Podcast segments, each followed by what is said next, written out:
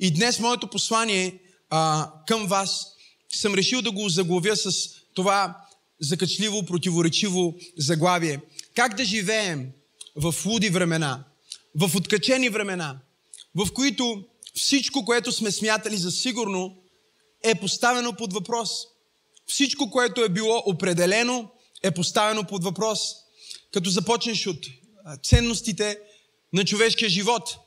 Кога започва живота? Кога може да бъде прекратен живота? И стигнеш до ценностите на семейната институция. Какво е семейство? Като после продължиш до това, дори какво означава думата любов. И днес ние имаме изкривени дефиниции. Днес повече от всякога ние имаме размити граници. Днес повече от всякога ние имаме хора, които са полудяли. Да използвам такъв уличен език. Но това не е нещо ново. Това не е нещо, което никога не е било в историята. Напротив, точно тези периоди и точно тези мрачни моменти са моментите, в които Бог иска хора с здрав разум. Хора, които са изпълнени с Неговия дух. И Библията казва, че Неговия дух е дух на, забележете, здрав разум. Отново в посланието на Тимотей се казва, Бог не ни е дал дух на страх, но Той ни е дал дух на сила, на любов и забележете, здрав разум. Да бъдем с разсъдъка си, да не полудяваме, когато всички полудяват, да не пошторяваме, когато всички пошторяват, да не се паникьосваме, когато всички са в паника и страх.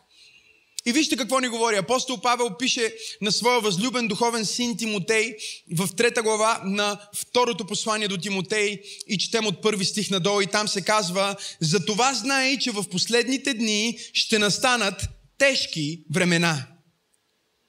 Забележете, забележете, че той говори от първи век към нашия век и той казва, това ще бъдат тежки времена. Сега, това го казва човек, който е прекарал половината от живота си по затвори, в бури, в преследвания.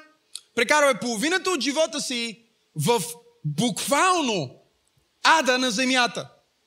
Няма да влизам в цялата история на апостол Павел за това как го убиват с камъни, за това как го бичуваха повече пъти, отколкото Исус, за това колко корабокрушения преживя. Наскоро проповядвахме за това и колко много неща се случиха в живота на този човек. И той казва на своя Тимотей, той казва да знаеш и искам това да остане в страниците на Боговдъхновеното писание, че в последни дни ще настанат луди времена, ще настанат тежки времена и хората моментално си представят тежки времена само заради изпитанията и трудностите. Но забележете как той дефинира тежките времена. Втори стих казва, защото хората ще бъдат самолюбиви, ще обичат себе си, сребролюбиви, ще обичат пари, надменни, горделиви, холители, непокорни към родителите си. Неблагодарни, нечестиви, недружелюбни, вау, непримирими клеветници, невъздържани, жестоки, ненавиждащи доброто, предатели, безочливи, надути, повече сластолюбиви или обичащи плътското, отколкото боголюбиви, обичайки духовното. Пети стих. Които наглед обаче имат вид на благочестие, но са се отрекли от силата му, избягвай такива хора. Говори се за някои откачили християни също. Говори се за някои християни, които духа на времето ги е накарал да действат като всички останали хора в света. Лудите казват, че нормалните са луди. И ако лудите са мнозинство, а нормалните са мълцинство в демокрация, тогава лудите управляват, а нормалните са техните поданници. И ако прекараш достатъчно време във Фейсбук, достатъчно време пред новините, достатъчно време пред каналите на този свят, ти можеш да поудееш с лудостта на света.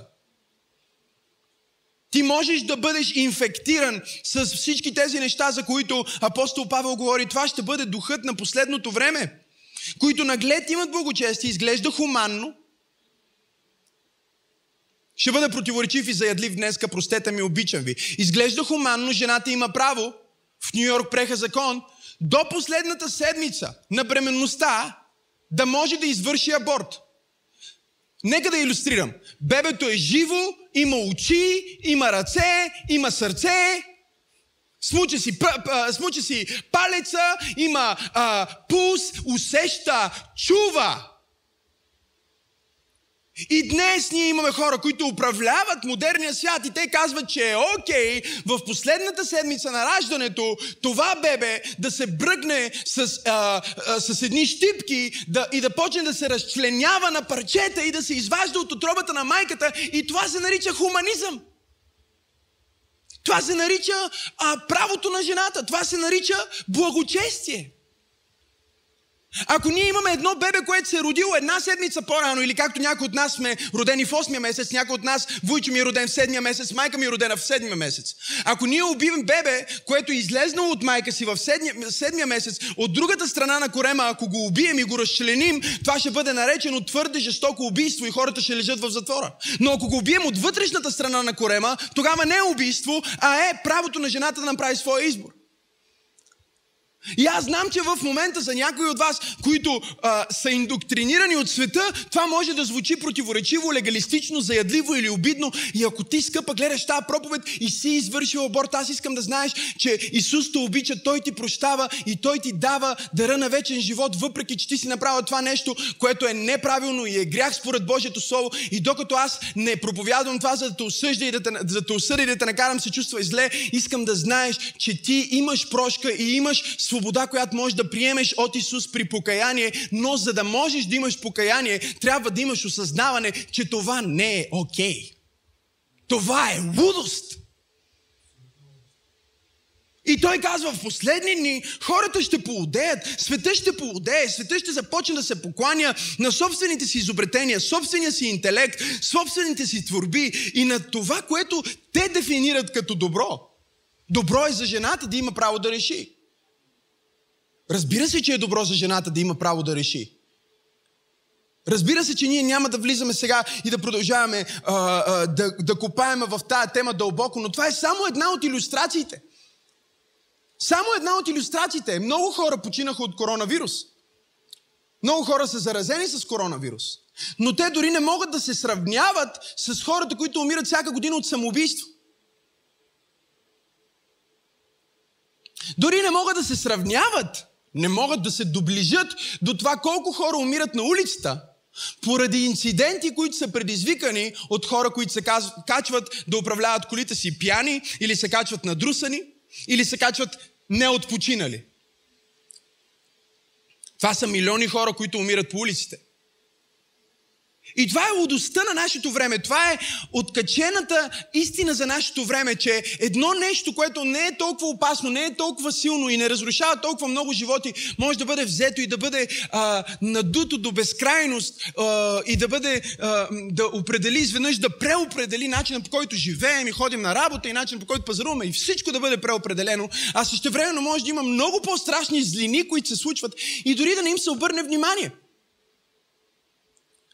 През месец, през месец март гледах на а, гледах една статистика за колко аборта са били извършени на, на планетата Земя от началото на 2020. И това е март месец. Сега в момента, когато аз проповядам това послание, вече числата са много повече, може да ги погледнем. Но март месец, когато го гледах за последен път, имаше над 8,5 милиона аборта.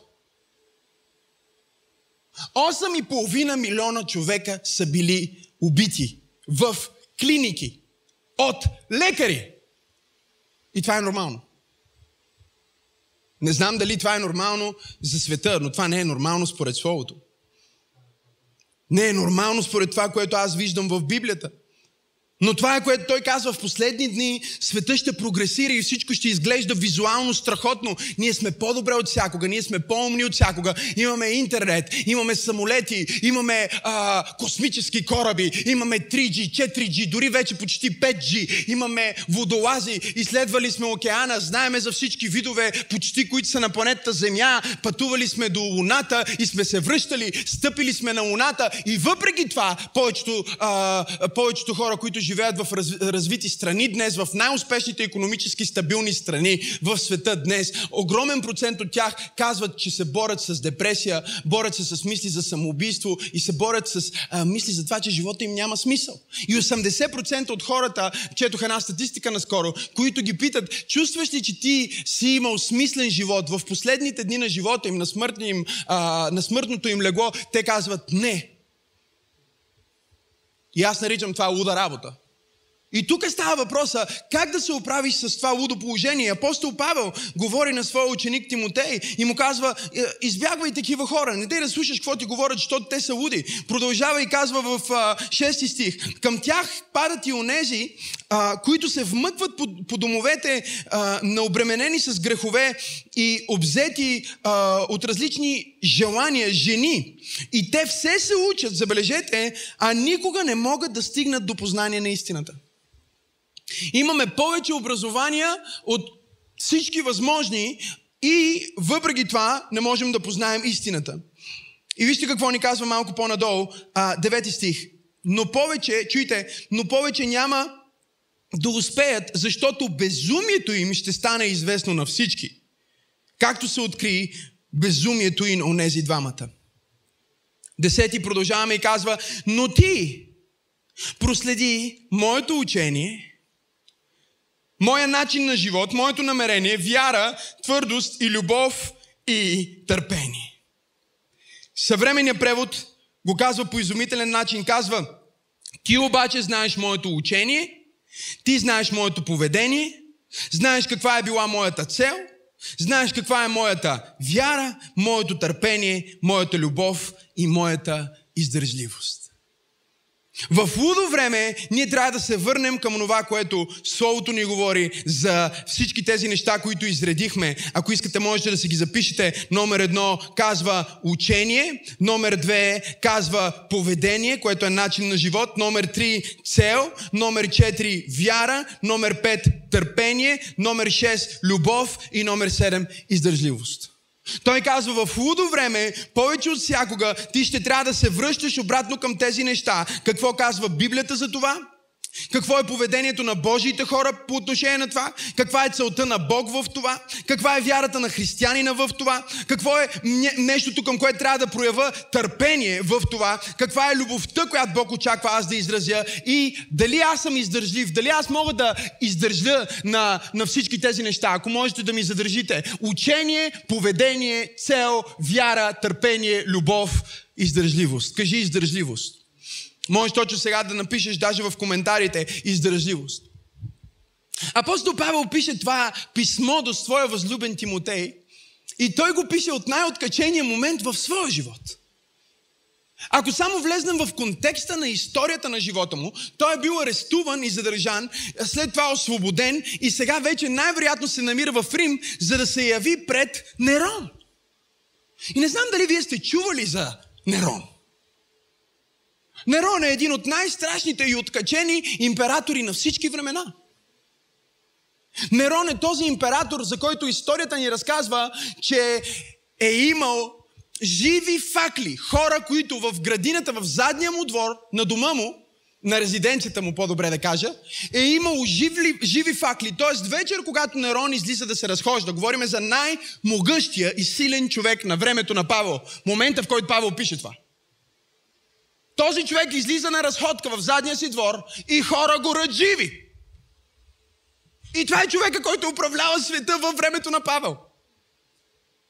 Говорим за човек, който преследва християните. Говорим за човек, който убива своите си. Говорим за човек, който избива семейството си. Говорим за човек, който извършва абсолютно всякакви злини. Той е олицетворението на злото.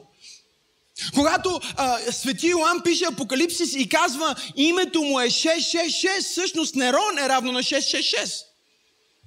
За ранния християнин Нерон е бил въплъщението на духът на Антихрист. И сега апостол Павел пише на своя ученик Тимотей и му казва да знаеш, че в последно време хората ще живеят в по-трудни времена, отколкото ние живеем. Защото ние живеем във времена, в които ни управляват тирани, в които църквата е преследвана, в които аз ти пиша това послание в окови от затвора, но те ще живеят във време, в което ще изглежда като че са свободни, но ще бъдат по-поробени от всякога. Ще изглежда като че са свързани социално, но ще бъдат по-разделени от всякога. Ще изглежда като че са щастливи и консумират повече от земния ресурс от всякога преди, но колкото повече консумират, толкова по-голяма липса ще усещат в душите си. И той му казва, ето какво искам обаче ти, Божий човече, да направиш в тези луди времена. Той казва, в тези луди времена спомни си номер едно за доктрината, за учението, на гръцки дидаскалия, за това, което са те учили, не за това, което а, те учи света, а за това, което те учи Словото. Днес в обстоятелствата и лудото време, в което живеем, повече от всякога, ние като християни трябва да си обясняваме света чрез Библията, а не да позволим на нещата, които се случват в света, да обясняват Библията. Наскоро казах на някой, ако получа още едно съобщение от вярващ с това, че коронавируса е края на света, или всъщност това е духа на Антихрист, или каквато и да е есхатологична глупост, или че папата е антихрист, или някаква такава ситуация, просто всеки човек, който ми праща такова съобщение, ще бъде блокиран и стрит, заличен от моите социални мрежи.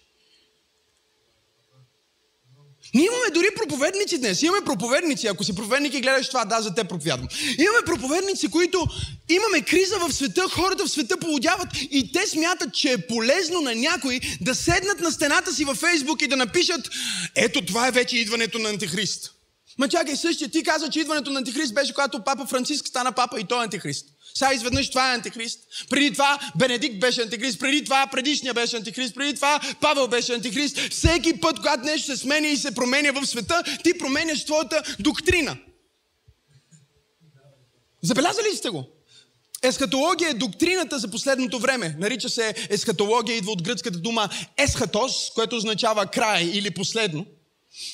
Есхатология се занимава с последното време, с края на света.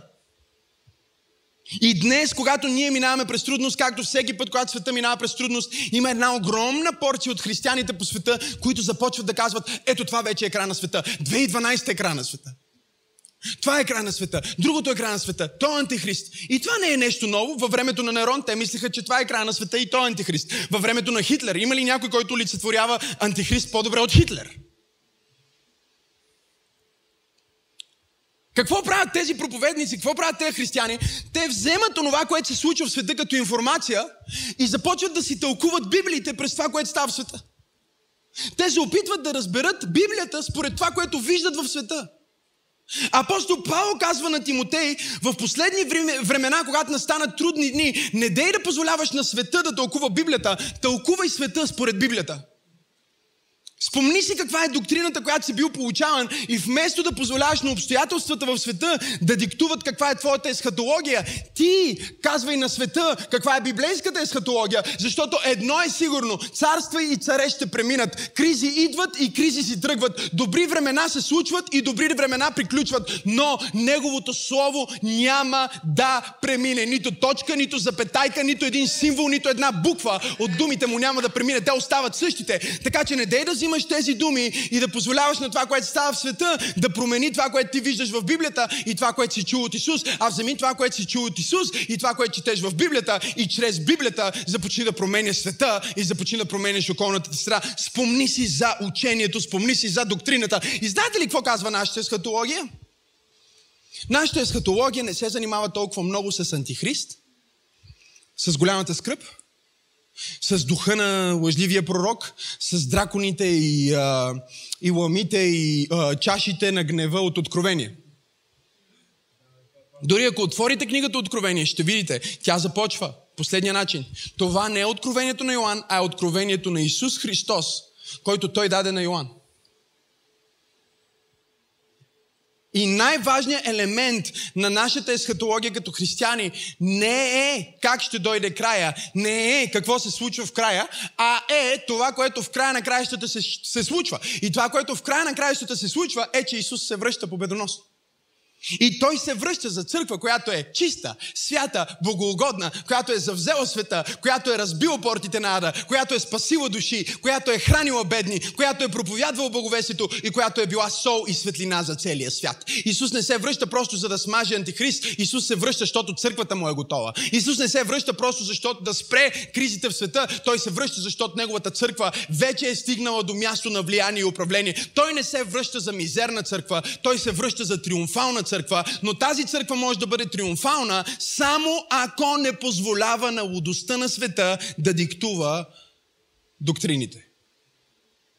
Върни се към получението. Номер две казва, върни се към поведението. Не дай да правиш всичко това, което хората в света правят. Хората практикуват социална изолация. Супер! Стана модерен хаштаг Остани си у дома, спаси живот. Супер, нямам нищо против. Но докато повечето хора трябва да си останат у дома, аз проповядвам на някои християни, които трябва да не си остават у дома, а да излезнат и да направят нещо за някоя баба, за някой дядо, за някой, който на улицата има нужда от нашата помощ. Аз не съм против мерките, аз не съм против законите, но аз смятам, че ако Исус или този, който пише този пасаж, апостол Павел, бяха живи днеска, можете ли си представите неговото поведение? Аз не си представям апостол Павел затворен вкъщи с една маска, как стои и чака да мине карантината. Писмо до Тимотей, хаштаг, остани си вкъщи, спаси живот.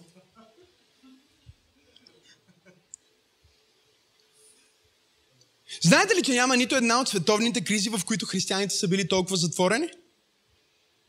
Нито економическа, нито здравословна. Във времето на чумата ние имаме исторически документи за това, че единствената част от обществото, които не са били в страх, от смъртта, от заразата, са действали всеотдайно, дори понякога са давали живота си и са се заразявали, защото са служили на близките си, са християните. Във времето на инфлуензата, когато умират, сигурно исторически една от най-страшните пандемии в историята на човечеството, 1918 година, дори и историците не могат да се съгласят да, колко хора са умряли. Нали, има теории, че стигат до половин милиард. В смисъл, безумни цифри, които дори не искам да си ги помисля. 50, 100 милиона. Говорят с такива цифри, които се хвърлят, които просто ти не можеш да повярваш. Исторически документи от този момент ни показват а, хора, които отива на пазар, качва се в колесницата, човека, който го кара към вкъщи умира, жена му до него умира, пред тях някой друг умира, на ден е виждал по, по 5-6 човека как умират. И дори тогава християните са били там и са служили на хората. Защото ние не си задаваме въпроса какво е правилното поведение според това, което света диктува, защото света понякога е луд. И тук аз не казвам да не спазваме това, което а, казват властите, тук не казвам да ходим с маска, тук не казвам да не си мием ръцете. Не, не, не говоря за всичко това. Всичко това го правим. Обаче в крайна сметка казваме, ние ще се пазим себе си, обаче искаме да пазим и другите. Ние ще се погрижим за себе си, но искаме и да се погрижим за другите. Това е нашето поведение. След това казва цел. Спомни си каква е нашата цел. Каква е целта ние все още да сме на тази земя, ако вярваме в Исус? Да служим. Защо ние сме тук и правим това богослужение? Защо даваме човешкия ресурс, економическия ресурс и най-скъпия ресурс, който е времето, да проповядваме тази проповед? Защо? Каква е нашата цел? Нашата цел е тази, която бе проповядвана от Христос, тази, която бе взета от апостолите и предадена на техните ученици, която Словото ни говори. И това е, че Бог цели всички хора да го познаят, стигайки до познание на истината да бъдат спасени. Ние трябва да си спомним каква е нашата цел в този момент и да проповядваме тази цел и да демонстрираме тази цел и да живеем тази цел. След това казва моята вяра. Той му казва, ти ме видя как вярвах в затвора, ти ме видя как вярвах, когато ме биха, ти ме видя как вярвах, когато страдах, ти ме видя как вярвах, когато нямах, ти ме видя как вярвах, когато имах, ти ме видя как вярвах, когато никой не вярваше, ти ме видя как вярвах, когато никой не вярваше в мен, ти ме видя как продължих да вярвам, дори когато хората, които вярваха с мен, ме оставиха и ми обърнаха гръб. Аз продължих да вярвам и Тимотей в последни дни хората ще изгубят своята вяра, но да не си посмял да изгубиш своята вяра, защото Исус каза, когато се върне човешкия син, син дали ще намери на земята вяра. И ние харесваме тази дума вяра, знаете ли защо? Във всички преводи, в съвременните преводи на Библията е преведено вяра. Ние не харесваме другото управление, по-точното определение на тази дума, по-точният превод от гръцки. Пистис означава вярност. И ние не харесваме да говорим за вярност, но харесваме да говорим за вяра, защото докато вяра може да бъде абстракция, вярност е измеримо. Как мога аз да измеря сега, примерно, вярата на Венци? Има ли как да измеря вярата му? Колко вяра има? Той може да има фалшива вяра, може да има човешка вяра, може да има умствена вяра. Може да вземе една голяма дебела Библия да се сложи под, под ръката и това да му придаде много вяра. Визуално. Или да има вяра, защото е усмихнат, или има вяра, защото има хубава прическа, или има вяра, защото има хубав часовник. Къде е? Как да я определя тази вяра? Ние харесваме думата вяра и не искаме да вземем оригиналната дума от гръцки, която е вярност, защото докато вяра е абстракция, вярност е нещо конкретно. Той е верен, защото е мъж на една жена. Тоест, ние, ние може да кажем за всеки, че е вярваш, но не може да кажем за всеки, че е верен, защото за да бъдеш верен, трябва да има някакви доказателства за твоята вярност. Трябва да имаш това, което на английски се нарича трак рекорд. Трябва да има запис на твоите дела, които систематично са били дела на вяра. И той му казва, когато всички откачат, ти не дай просто да бъдеш вярващ, а бъди верен.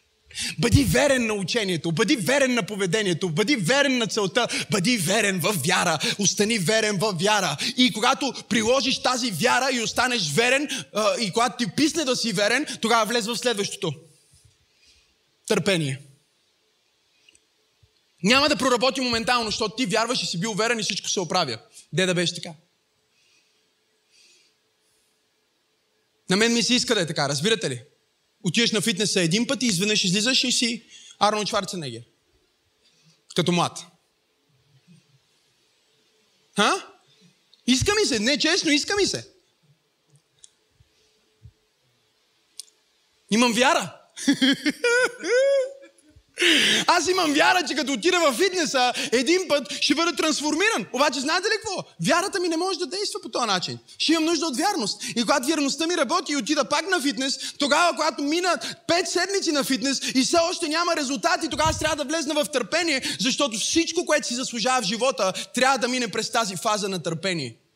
И търпение означава да можеш да изтърпиш. Търпение означава да можеш да изтърпиш болката, да можеш да изтърпиш предателството, да можеш да изтърпиш кризата, да можеш да изтърпиш обидата, да можеш да изтърпиш объркването, да можеш да стиснеш зъбите си, да си стиснеш краката, да си пуснеш жилите и да изтърпиш. Ние имаме хора днес, които не знаят как да търпат. Имаме хора, които при най-малкото нещо вече се оплакват и вече си губят своята вяра и си губят къде се намират. Защо? Защото не са се научили да търпат. Но аз проповядвам на някой днес в църква пробуждане, че ти имаш търпение. И когато твоето търпение свърши, можеш да влезеш в Божието дълго търпение. Когато минеш от търпение, включваш втората е дълго търпение. Дълго търпение. Аз мога да изтърпа тази криза. Аз мога да изтърпа тази болка. Аз мога да изтърпа това предателство. Всъщност няма нещо, което може да дойде в живота ми, което аз не мога да изтърпа. Търпение. Разбирате ли, много хора днес не могат да видят резултат, защото те не могат да проявят търпение, не могат да проявят вярност в нещо, не могат да проявят посвещение към нещо. За да не давам пример с някой друг, който да се обиди, ще дам пример с себе си. Първо реших да свиря на барабани. Ще им помогнеш, Венци. Реших да свиря на барабани, обаче барабаните голямо нещо, шумно нещо, тежко нещо. Викам, чакай, ще премина от барабани на пяно. И преминах на пяно, обаче тези курсове много скъпи, бе.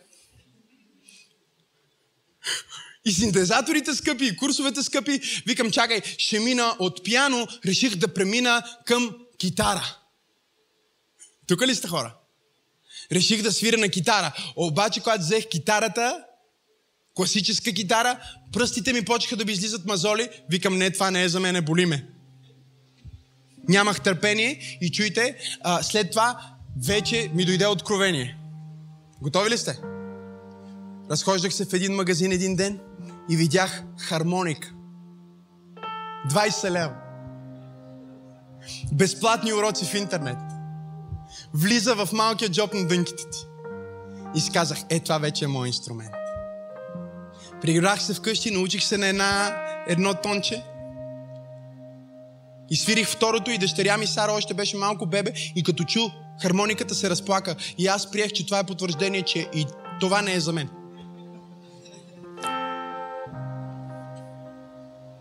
Виждате ли, когато ние нямаме търпение, ние сменяме нашето посвещение. И всеки път, когато ти сменяш твоето посвещение, ти имаш посредствени резултати, защото не си изкарал нищо до край. И за посредствените хора, чуйте, ако един посредствен човек ме чуе как свира на барабани, ще каже, ей, ти можеш. Ако един човек ме чуе как свира на пиано, ще каже, ма ти можеш да свириш на пиано. Ако един посредствен човек, който няма, няма си идея как се свири на китара, ме чуе как правят три акорда на китара, величествен Бог, не че християнските, са, християнските песни са лесни, между другото. Нали, три акорда на китара, величествен Бог и един посредствен човек ще каже, брей, ти на китара свириш. Всъщност аз мога почти нищо на почти всичко. И докато мога да си дрънкам сам вкъщи, аз не мога да се включа в симфония и не мога да се включа в оркестър, защото не съм имал търпението да изкарам посвещението и да изкарам болката и да ми минат мазолите и да ми мине болката в главата и да плата цената за уроците. И понеже не съм искал да плата цената, аз съм казал, че това не е за мен и съм станал като повечето християни в тази област, които се молят каква е Божията воля за моя живот. Това е тяхното оправдание, разбирате ли? Пробват в това служение, изморяват се малко и казват, а ще пробвам другото служение. Пробват тази църква, изморяват се малко от тази църква, пастора почва да им проповядва малко, им влиза в личното пространство, почват да им излизат духовни мазоли.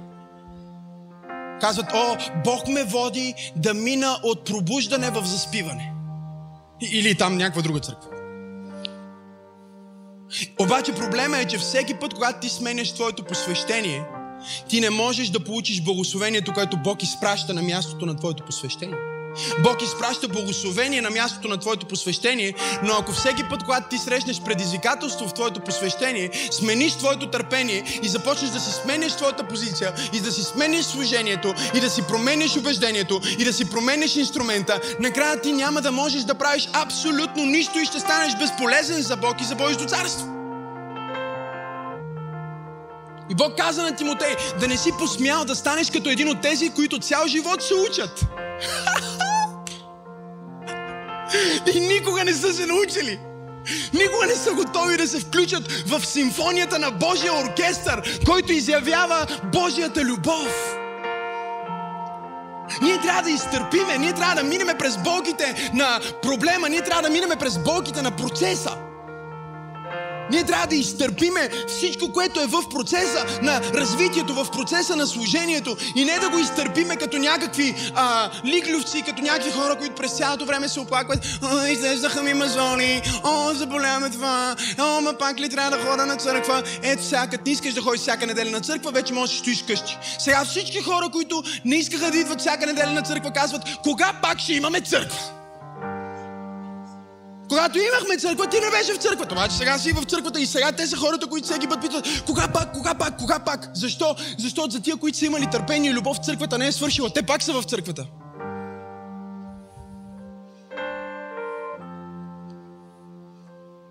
Защото никога не е било за тях, чуйте това нещо и, и ще се опитам да свърша тази проповед, а, никога не е било за тях за това как аз се чувствам и какво се случва с мен, а винаги е било сърцето на благовестието и сърцето на Бог, как аз мога да послужа на моя свят, как аз мога да послужа на моя Бог, как аз мога да послужа в моята църква, как аз мога да послужа на моя ближен, на човека до мен, който има нужда в момента от любов. Може би никой не е обичал мен, но аз ще намеря от любовта на Бог в мен и ще излея от Неговата любов в мен, в съда на този домен, който никой друг не обича, аз няма да мисля толкова много за себе си, че да пропусна всички хора, които Бог изпраща на моя път, за да ги обичам, да им покажа любов, да им покажа приемане и да им покажа Христовата а, вяра и да им покажа Христовата любов.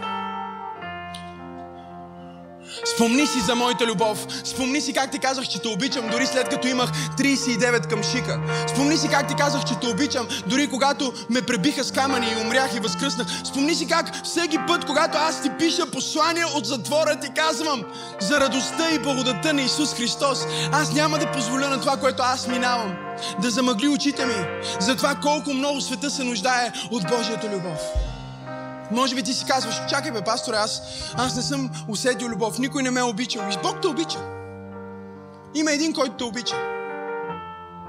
Може би наистина никой друг не те обича. Може би наистина никой друг не те харесва. Не си симпатичен. Има един, който те обича.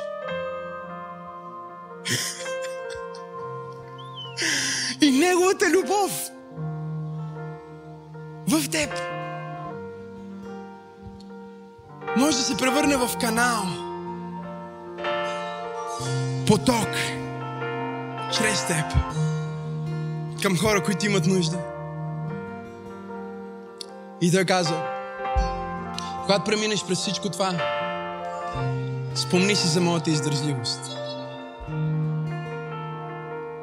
Издържливост е сила. И ако ние видиме всички неща, през които апостол Павел мина, ние разбираме, че това не е човешко. Не знам дали ме следвате. Не е човешко. И той казва, спомни си за издържливостта ми. Тимотей си казва, коя е издържливост? Твоята издържливост не е човешка. Ти си буквално не човек, бе човек.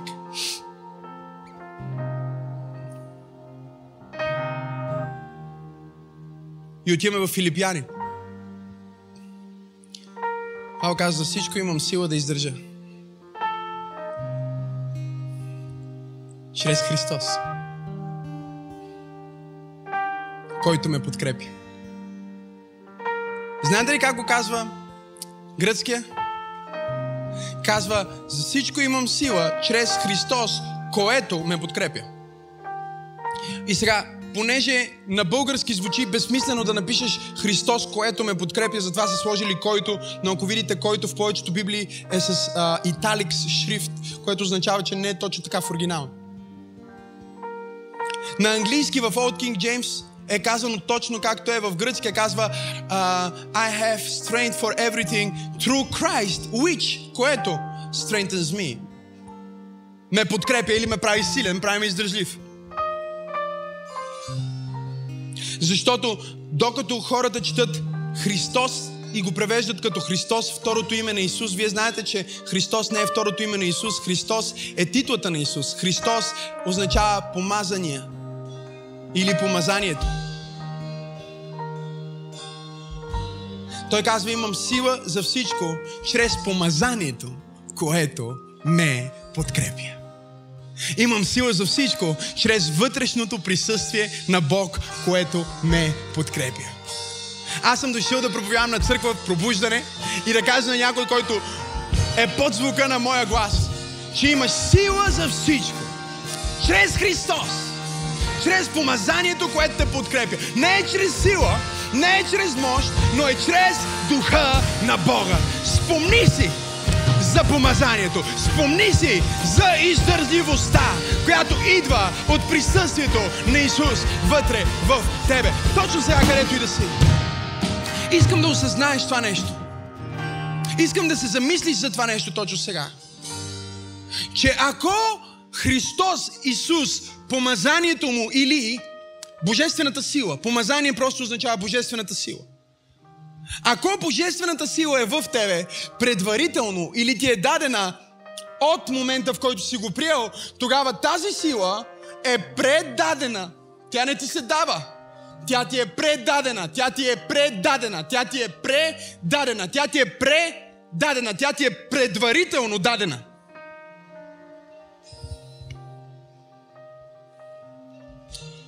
Предварително дадена.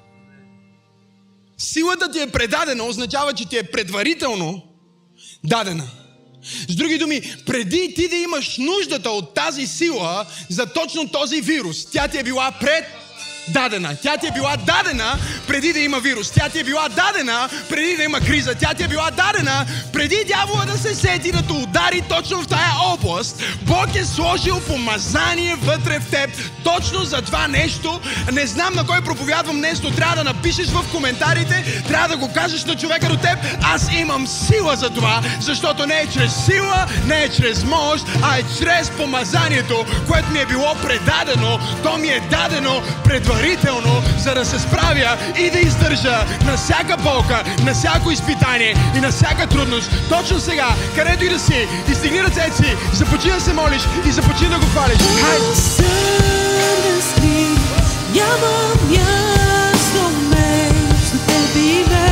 Хайде, хвали го! между теб и мен.